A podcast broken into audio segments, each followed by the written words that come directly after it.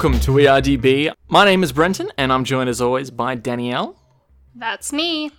Thanks again for joining us this week as we count up the IMDb's best movies of all time and discuss some of the greatest films you mightn't ever have seen.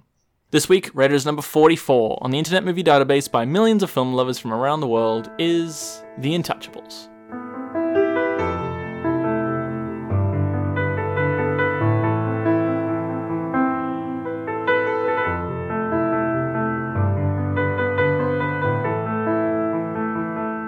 Released in 2011, starring Francois Cluzet and Omar Sy as the two leads, The Untouchables is a French comedy drama set in Paris, France. Inspired by the true story by Philippe Pozzo de Borgo and his memoirs, entitled A Second Wind, the film is written and directed by Olivier Nakache and Eric Toledano. Now, this movie has been remade three times. Really?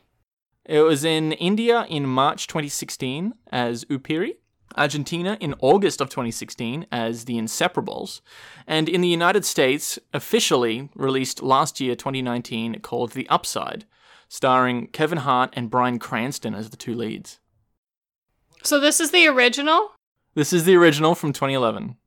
They probably would have been fine, but like I can't imagine them together. I have seen The Upside.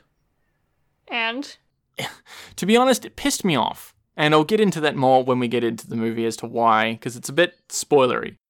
I feel like Bryan Cranston would be a good match for Philippe's character. I don't think No, Kevin Hart would not. be good for Driss's character. He's just Well, he's, he's, a co- Kevin Hart's a comedian. He's not. I don't know. He just doesn't seem to have that weight behind there's him. a difference between being a funny person and being a comedian. Yeah. You know what I mean? Yeah. Being someone who genuinely is able to make someone laugh and enjoy their day, and being someone who tells jokes. Those are different things.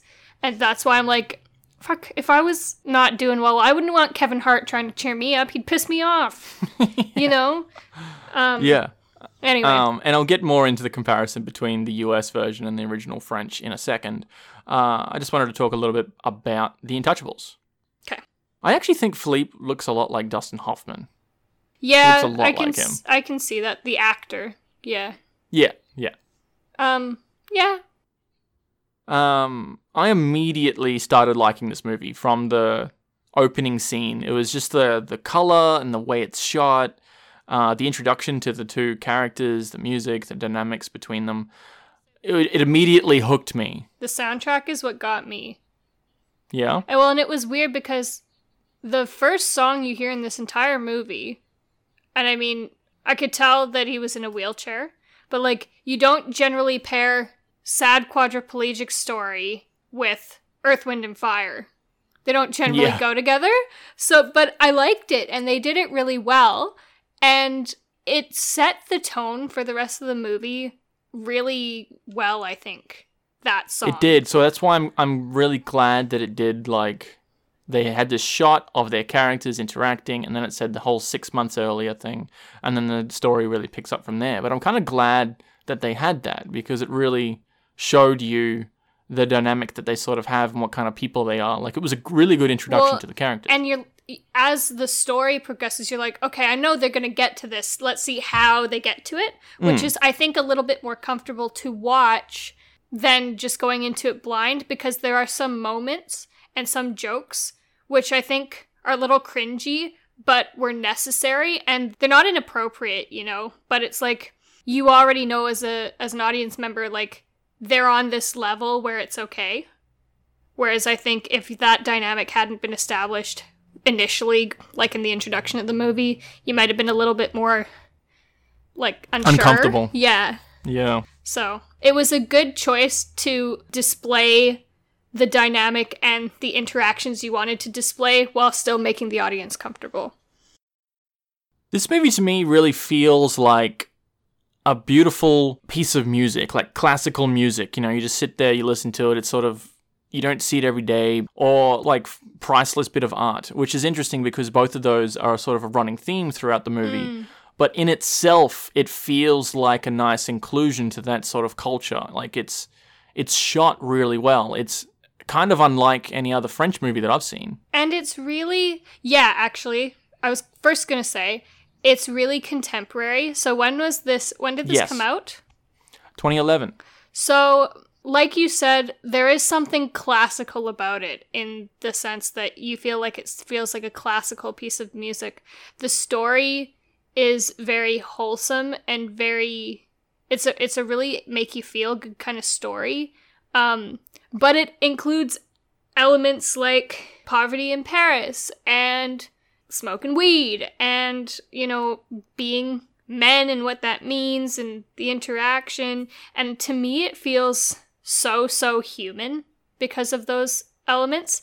Like it's not shying away from from the things hmm. like what are things that you would want to get back to doing that you wouldn't be able to do anymore the fact that they share cigarettes all the time i always say cigarette smoking to me feels like one of the most human experiences there are because nothing else on this planet does that and it's Okay, yeah.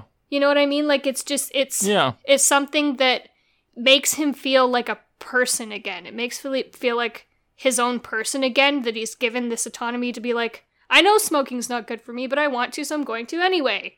You know? So are you saying that this movie sort of doesn't feel like a movie, but it feels more like you're watching two real people interact because it shows all of the elements that usually people don't put the time in putting in these sort of films. You know what I mean? Like that it shows the more human moments. Okay, yeah. And I think that's really important too, because this is displaying disability the way that it is. You know, it's Yeah. not really glossing over anything. Like it's talking about, you know, the day to day personal care that Philippe has to go through and how he has to have help with everything. I really like that scene right initially when Driss is going in to help him for the first time and he puts him in his wheelchair for the first time and he doesn't buckle him in so he almost falls over. Yeah. And I, Yeah. I was sitting there and I was like, catch him, catch him, because I knew what was coming. Um, but like in media, you don't see that part of it. Yeah, you, You wouldn't what I think mean? of that, would you? Yeah, like if you didn't have any experience working with a person who's paralyzed, you wouldn't know. And so that's why I think it was really important that they showed the very raw elements of what paraplegia looks like. And I think they did it really well and really tastefully. Yeah, it was it was very tasteful. Um did you like this movie? I I really liked it. Because you you typically don't usually like going into French movies because some of them can be quite abstract, to say the least. I don't know that there's. Well, okay, I was gonna say I don't know that there's ever been a French movie that I didn't like. This is a very American feeling French movie. Mm, okay. Okay, because most French movies are fucking weird. That's just that's just the nature of the s- cinema scene, I guess, in France. I'd love to hear from some of our listeners in France. Let me know some of the other mainstream movies that are coming from your directors. Um, so I have more of a base to go on. But every other French movie I've, I have ever seen has just been strange. I kind of like it though. It's strange in kind of a good way. This one, No, just French films. yeah, they're very artistic. Yeah. It's interesting that you say that this feels like an American French film until you watch The Upside, which is literally the American version of this French film. And it's so much more American. Mm. Like, I don't mean this as like an insult or anything, but generally when things are targeted to American audiences, they dumb it down a lot. Mm. And that's purely observation. These things, I'm going to get into spoilers now because, well, there's not a hell of a lot else to talk about this. Um, and I wanted to make a few comparisons between this version and the American version. And the thing that really annoyed me the most about The Upside that came out of a year ago hmm. is that it kind of assumes that the audience is dumb. It has to spell out that he's a quadriplegic. It has to spell out what actually that is, you know? Like when Driss needs to have his signatures to get his benefit, they show all of the processes to say, no, in order to get his welfare, he needs the signatures. It can't be this, can't be that. Oh, that's why. While in the other one, he just walks in and he's like, give me a signature because I need it for my benefit. Like he just It's it's not important to the story. It's not. It's it. The original does a much better job of showing, not telling. And the Yeah. upside is just tell, tell, tell because the audience won't understand otherwise unless we show it to them and blatantly put it in their face. You know. Um, Yeah. And I, I love the way that it's introduced in The Untouchables as to why Philippe has picked Driss. He's clearly not the ideal candidate, but we come to learn what is important to this character. And essentially, it comes back to he is sick of people pitying him. And that's very like running theme through this, and you can really respect that decision because of that. yeah. While in the upside, Bryan Cranston basically just says, Yeah, I'm sick of people pitying me, I'm sick of this, and I want this. And he just lays it all out rather than letting the audience interpret from his body language, from his subtle nuances. It completely takes that away. Especially like things like, why is he a quadriplegic in the first place? What happened to his original wife? They just spell it all out, and it's just it it's kind of insulting. so what's left then? Like, what do you have to show? the movie is filled with a lot of the actual the same scenes are duplicates like it's exactly reenacted mm-hmm. from the french version and everything that's different is just an addition that we could have f- figured out originally anyway if that makes sense the original didn't need to spell these things out and it was fine you know while this one it tells you exactly what the relationship is instead of just showing you what I the think relationship is a really important element of what you're saying there of showing and not telling. People people respond better to seeing things and experiencing them. So right in the beginning of the movie, we're seeing this big line of applicants come through and they're talking about why they'd be good for this role and it was just it was so cringy as someone who has worked in disability. Um looking at the other applicants yeah, because it was they were just so they it was like medical models. So they were talking about him in terms of like how they can help with what's wrong with him and Yeah. how, you know, they've had this clinical experience and like really just thinking of him as an object and not as a person. Yeah, and I You know what I imagine that's very cliche. Like they're trying to show you what the general sort of people going into this industry say and do. But unfortunately, like what I think was great about that scene is that it's showing you, yeah, you probably shouldn't do this. Whereas if Yeah. you don't have a lot of experience around people who are disabled, you might not realize how disempowering some of that language is. Yeah, And the- absolutely. The Intouchables actually shows you how disempowering it is. As opposed to what you're saying with the upside, they just talk about it and it sounds like they don't even really touch on that. It is similar because it still shows you those moments Mm. of like people applying and the cliche things that they're saying. Um, but even in the Untouchables later on, when Driss does leave, he gets a second carer back and he doesn't allow him to smoke. He says, I even gave up smoking because it shouldn't be good for you or whatever. They're just doing everything textbook instead of actually having a human experience with the client and actually thinking what is actually good for him. You know, instead of just taking this sort of approach. Well, and the thing is, it's his life. Do you not think he knows that he's not going to live as long as probably he should? Like, something else is probably going to kill him first. Let him have a smoke.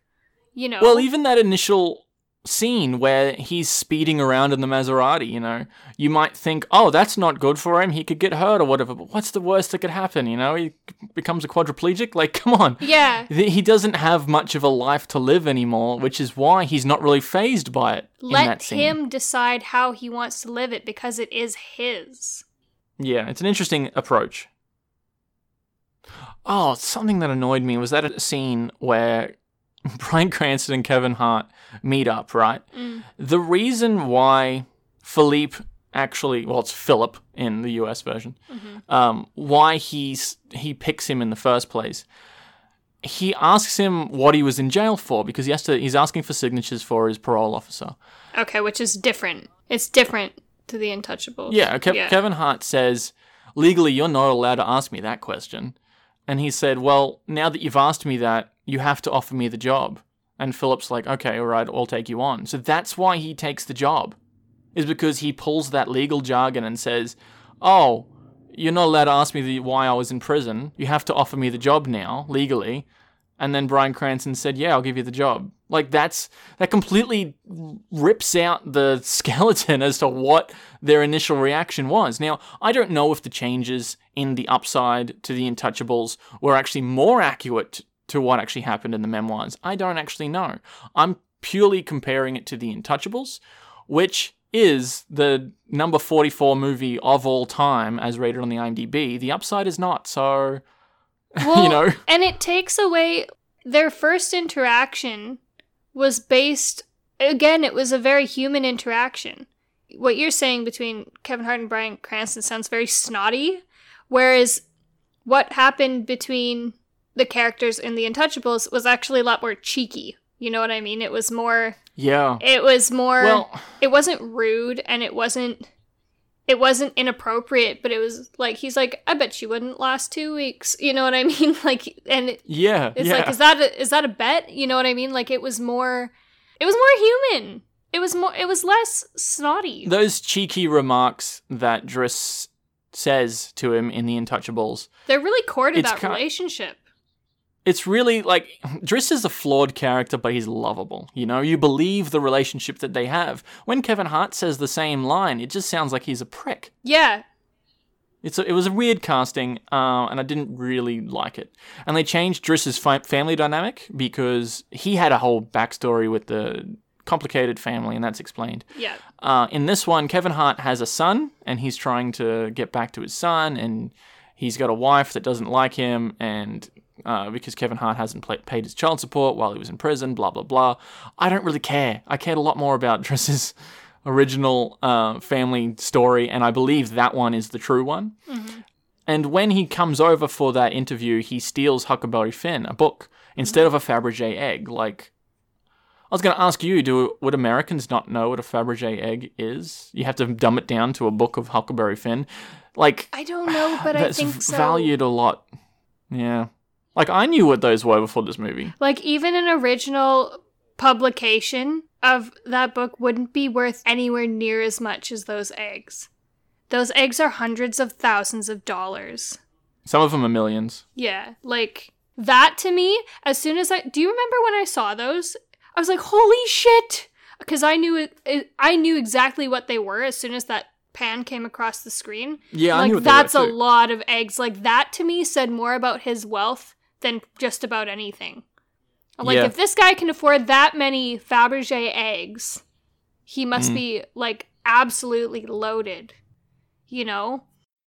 I don't know. I just think I don't think the uh, upside had uh had the charm that the original did, and it treated the audience like idiots. It sounded a bit more crude.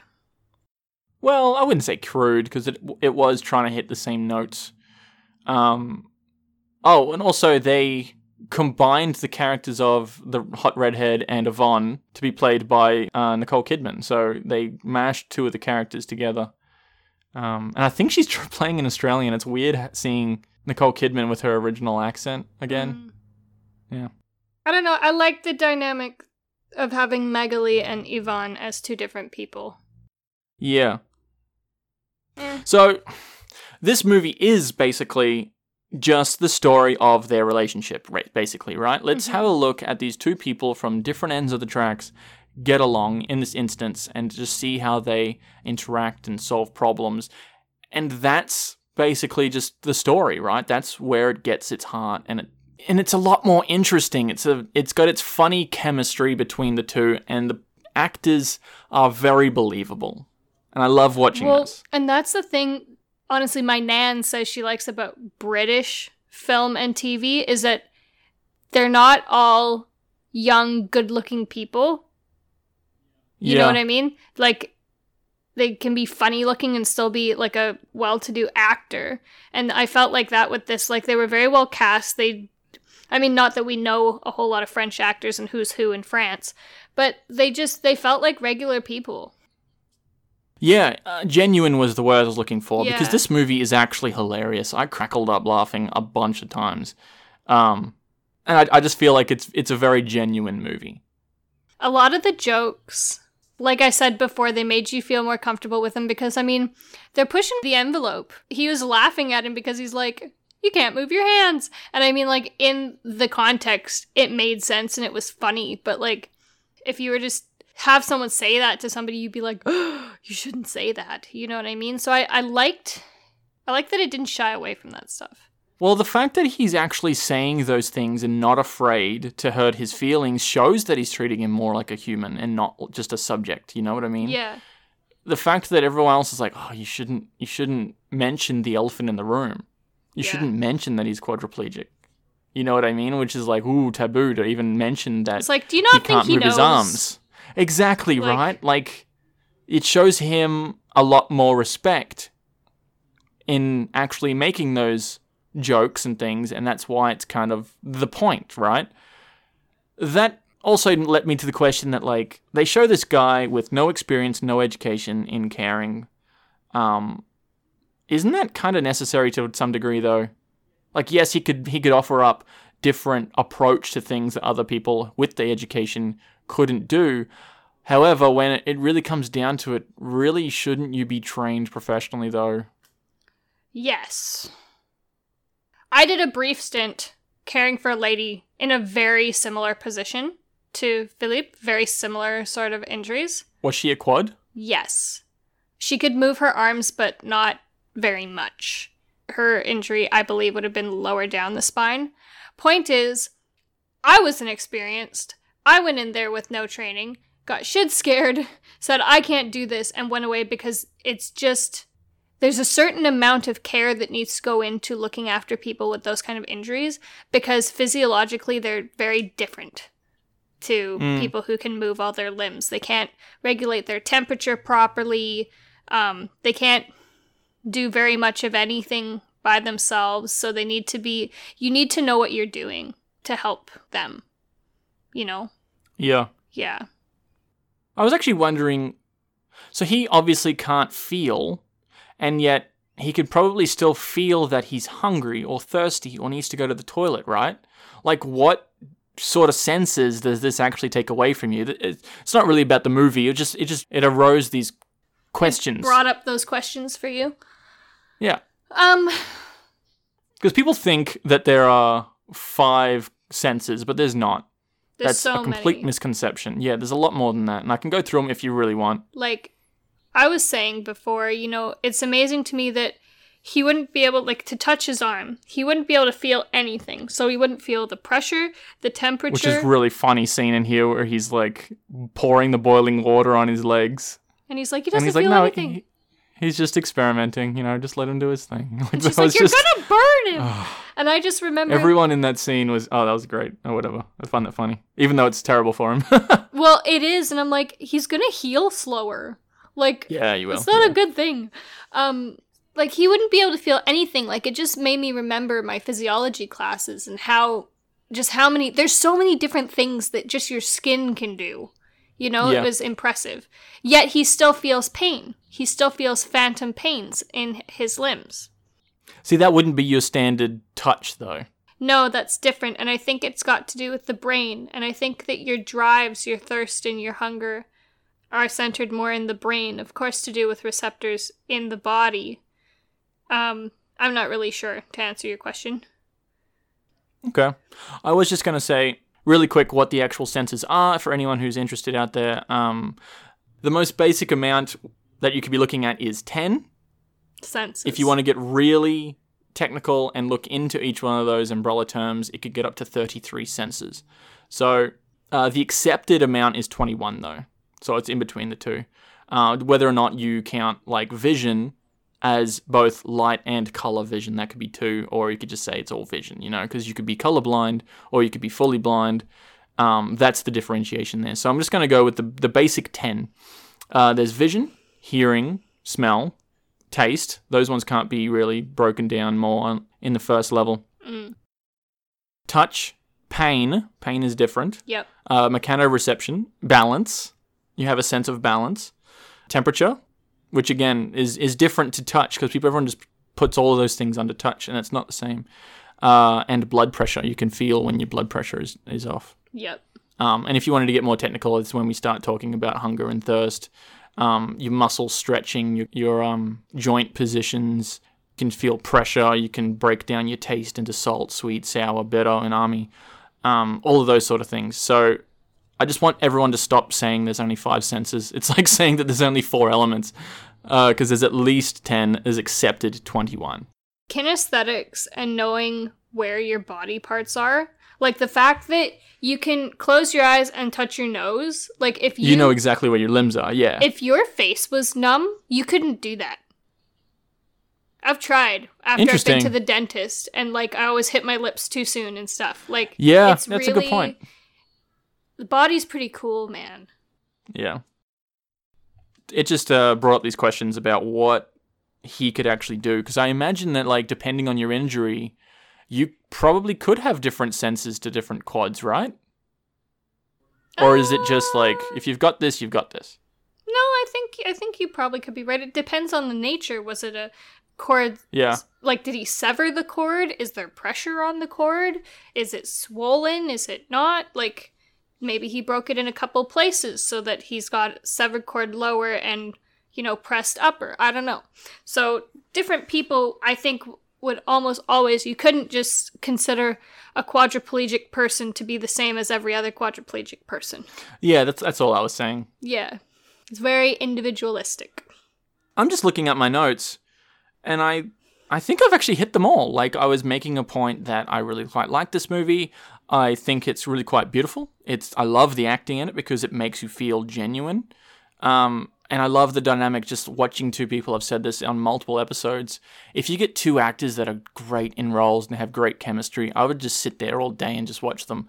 And this is one of those. Yeah. Um, It just works. and I, I think it's hilarious and it shows you a different side of disability what i think is very important for people to look at um, and i don't really have much else to say. It's there's this movie doesn't have a lot else to say than that. Uh, i really liked it. What do you think? I really liked Driss's character, and I think he honestly, that personality type, is kind of the ideal kind of person to do that work. Because yeah and i think that's the point. I love that he's like, with the car, he's like, I'm not driving you in that. Load you up like a Yeah. cow in the back. Like, I am not driving that van. There's nothing you can do to make me drive that. Because he's like, I don't care if you're broken or whatever. Like, we're not looking like losers or whatever. he treats around him like a normal person Yeah, and just across the board, and like I like that scene even when he's like comes in, and he's like, "You got to straighten your daughter out, because if you don't, I will." You know what I mean? And he's just yeah treating everything very, just very like we're two people. I wouldn't treat anybody else differently. I don't know. I I really like this movie, and I liked the little themes I guess they brought into it. Like I liked that, you know, he became interested in art, just became Yeah. interested in art and started making his own art. And that was funny. The whole painting and selling the painting. Yeah. Which, in the upside, the painting that Kevin Hart actually makes is terrible. It looks like a preschooler did it, and he, I think he even cut out a like a a picture of a dog from a magazine and glued it on there. At least Driss in The Untouchables, you can sort of believe how that could be seen as a priceless bit of art. The one that Kevin Hart does is not. It's crap. Well, and he. It wasn't just the first one he did, like, he actually worked on it. Yeah, he, You know? he he did work on it. Yes, and he puts his music in, and he gets in the zone, and he he's expressing himself. You know, Yeah. To him that is art, and I think that is has value there. And I liked that way that that whole thread was represented. And again, it's just another thing that was lost in the American translation. I like even how it comes full circle for like in the museum scene. He's like, you'd pay forty thousand euros for a nosebleed on a canvas. Yeah, You know what I mean? He's very blunt. Yeah, Yeah, and and it comes around to him having a better understanding and appreciation for art. And I like the interchange that the two have in like through music because I think that's not the first time they really connect well, but it's it's one of those those beats that they hit where it's just like solidifying their relationship more. yeah, You yeah. the movie's full of those, and I love watching those. I'd actually really like to watch this again. Yeah. just for that, you know, I just I could really just watch the juxtaposition, the contrast of these two people colliding. You know what I mean? Like, and and it makes Philippe laugh, and I love that. Do you know what's the interesting about this too is that it's not sad, but it's not trying to not be sad. Yeah. You know what I mean? Like it's just very genuine. It they're just Yeah. telling the story of these two men together, and there are moments that are harder than others, but like the focus isn't oh this poor man and how his life has changed forever. It's just I don't know, I feel like I'm repeating myself over and over again. I really liked this movie. we are a little bit, but I, I really quite liked it. I would recommend it. It's actually, I would think it's.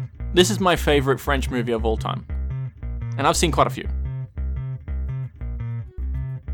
We have been Danielle and Brenton this week. Thanks for joining us. Feel free to subscribe wherever you get your podcasts. Check us out on all the socials. We're most active on Instagram. You can follow us on Facebook, comment on SoundCloud or YouTube, or support us on Patreon. And until next week, thanks for listening.